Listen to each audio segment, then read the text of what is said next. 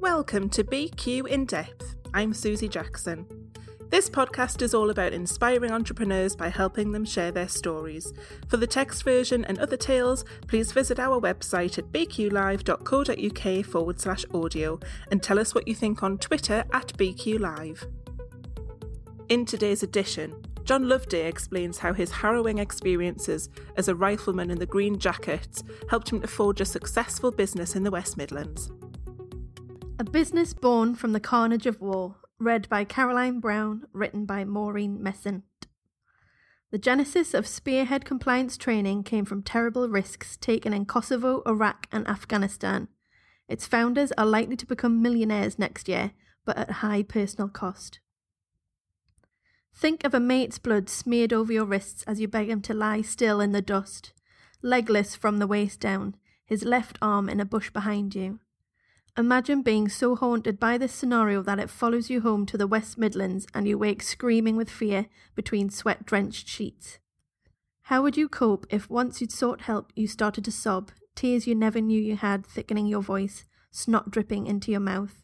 You, who'd prided yourself on being a macho sort of bloke, who'd been bloodied at Birmingham Irish Amateur Boxing Club, then won silver in the Junior Olympics between 2002 and 2003. There's been sickening times, says John Loveday, aged almost 29. A verbal mixture of laid back mirth and black coffee strong intensity as he looks from his rent free office over St. Philip's Cathedral in Birmingham city centre. But the trick is to recall everything you've experienced, You've milk all you've imbibed until it's ingrained in how you react. Jack Otter, that man who didn't die in my arms, thank the God in whom I don't believe, still walks beside me. So does Jonathan Horn, one of the five killed in a huge blast.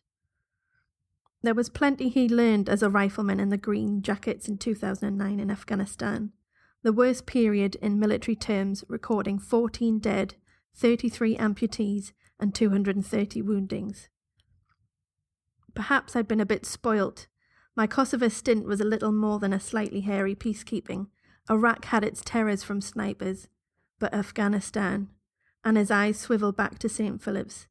I didn't know what waited for me there. Dad and me, we were a one parent unit.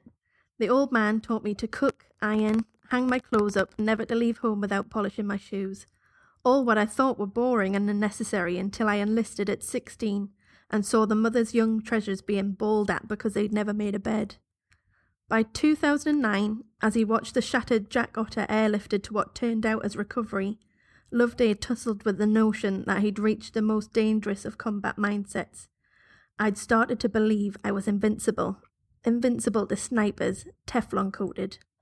When Jack fell, I'd been knocked off my feet, temporarily deafened. I had a brain bleed. I felt my luck was running out. It was time to leave.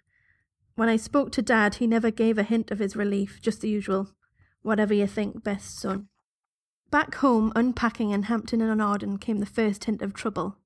His dad's recollections of his own days at the Coldstream Guards before he became a Birmingham bus driver no longer enthralled Loveday, consumed as he was with unexpected flashbacks of death and mayhem. It got to the point where his dad would walk into his bedroom in the small hours to wake him up with the words, You've been screaming again, son. There was the social isolation of civilian life, too. Years of living in close contact with the other men had forged trust and friendship. Now he was alone, out of touch with his peers from Smith Woods School, deeply depressed, ill tempered to the point of snapping at his father. This was the point when, taking himself to his doctor, he owned up about his mental turmoil and was diagnosed with post traumatic stress. This led to what Loveday calls magic brainwashing where he'd sit in front of rows of LED bulbs and tell an army psychiatrist what combat thoughts passed through his mind. This was EMDR, Eye Movement Desensitization Reprocessing Gadget. Put simply, it rinsed away the images that crept up on him round the clock, and it took just three hourly sessions to lay his ghost to rest. The weirdest aspect of this was its uncovering a fear so deep when I lay beside Jack that I'd never faced up to it. I was convinced his grenade, by then under his body, would explode, taking me with it. All would be well, he thought, as he left after his final magic rinsing session. It wasn't. Chelmsley Wood Job Centre couldn't help. Loveday was told that despite all his army taught skills, He wasn't qualified to practice them in civilian ambiances. But they knew people who could, right next door too, at the government backed Per Pertemps People Development Group. He was soon working again, but still on the first rung of civilian life. Rushed off for first aid training, security work, hotel safety work, and private investigation procedures. Everything he'd done in the army under different guises, in fact. His certificates started to mount up. I was feeling better all the time, Loveday says, but I wasn't happy until I was sent to take photographs showing a couple of disability claimants were lying when they said they could both hardly move. I'd trailed them from their home, which they'd loaded with tables and a roulette wheel. They were the entertainment laid on for a birthday party and were acting as croupiers. Entrance was by invitation only, so I kissed the girl on the door, told her to pass it on to the birthday girl, and slipped inside. Wearing the posh suit I carried in my van, of course. I hadn't lost my edge. For the first time since leaving the army, I felt happy again, motivated. Next came the boy's own job he landed himself. Wait for this chasing Somalian pirates away from shipping off the East African coast. Big money, Loveday says. But the only pirate vessel we came across was a leaky tub, whose mariners looked as if they needed rescuing rather than chasing. By now, he'd met up with Paul Hood, just a couple of years older, who had near misses similar to his own during his stint in the Royal Regiment of Fusiliers, and they put their heads together, seeking work on a laptop at Hood's home. Their only ammunition this time was a packet of business cards, four pound for a hundred. They wanted work, yes, but then came a Virgin Mary and Angel Gabriel moment. John were being a couple of plonkers who'd told Loveday across the cramped room. There's firms out there with one third of our experience and training who get paid two and a half thousand pound per trainee per course they provide. Hood, by the way, is now Loveday's fellow partner in Spearhead compliance training, a backroom power who says he prefers to leave the front of house to Loveday also, by the way, that spearhead name comes from military speak, spearhead lead element, which signals a moment's notice to move. And move they did. After training a handful of staff for the Principal Hayley hotel chain, its human resource manager told them that they were the first truly professional outfit he'd come across. Their reputation spread by word of mouth. Needn't have spent that four quid on business cards, says Hood but they're still £6,000 in the red by the end of the first year and still needed to eat. Then NatWest Bank was not only used them as personnel trainers under their entrepreneurial Spark project, but made them part of an accelerated support scheme under the aegis of NatWest, RBS, and KPMG. That's how Spearhead compliance training officers are above the RBS in St. Philip's Place, free for the moment while the company take off. That disheartening £6,000 in the red soon changed to £30,000 in the black as they signed up 125 qualified trainers. In truth, it was 124 trainers. The only chap Loveday had omitted to interview face to face turned up and effed and jeffed at his trainees. I got my one and only complaint, says Loveday. I took a chance and landed myself in the what's it. Lesson learnt. Next to come calling was the Ministry of Defence, who used their courses to train ex army personnel in civilian work.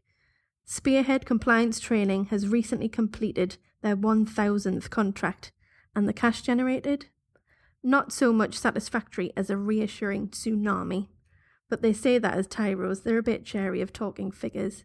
I would mind terribly, they ask, but if they just said their training empire includes the staff of 300 care homes, clubs, retail giants, and the leisure industry, the Birmingham Rep Theatre is one client.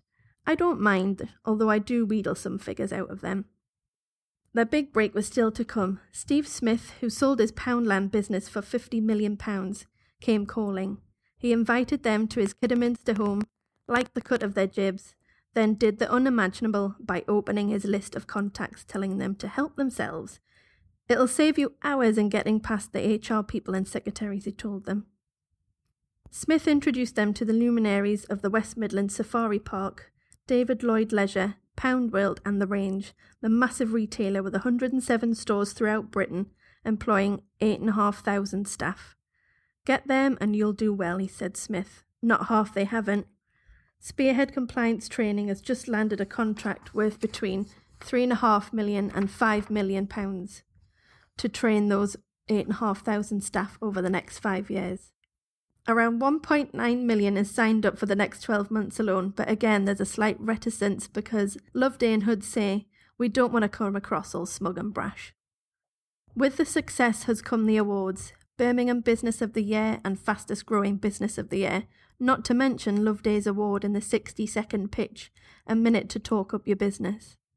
On the horizon is a link up in Dubai too, and as he helps me on with my coat, Loveday wonders if I'd be interested in hearing that their mentor, Steve Smith, has now bought a one third share in Spearhead. So you'll be millionaires this current year then, I ask? Not this year, he says. That's laid on for 2017. They were only paying themselves £1,000 a month each while they were in the red. So do they have any immediate plans to splash the cash on goodies? A house and a Mercedes Benz are mentioned, but then Loveday changes his mind again because it might sound boastful. Well, if anyone deserves success, I say these ex army boys do. For more information, please head to bqlive.co.uk forward slash audio. You can subscribe using your normal podcast reader via iTunes, Stitcher, or listen at our website. BQ reaches a diverse audience of entrepreneurs, MDs, and CEOs nationwide. We're empowering the business community to embrace growth, reporting on local business success wherever we find it, and telling the stories that you won't find anywhere else. For promotional opportunities or to tell your story, visit bqlive.co.uk. From the BQ In Depth podcast, I'm Susie Jackson.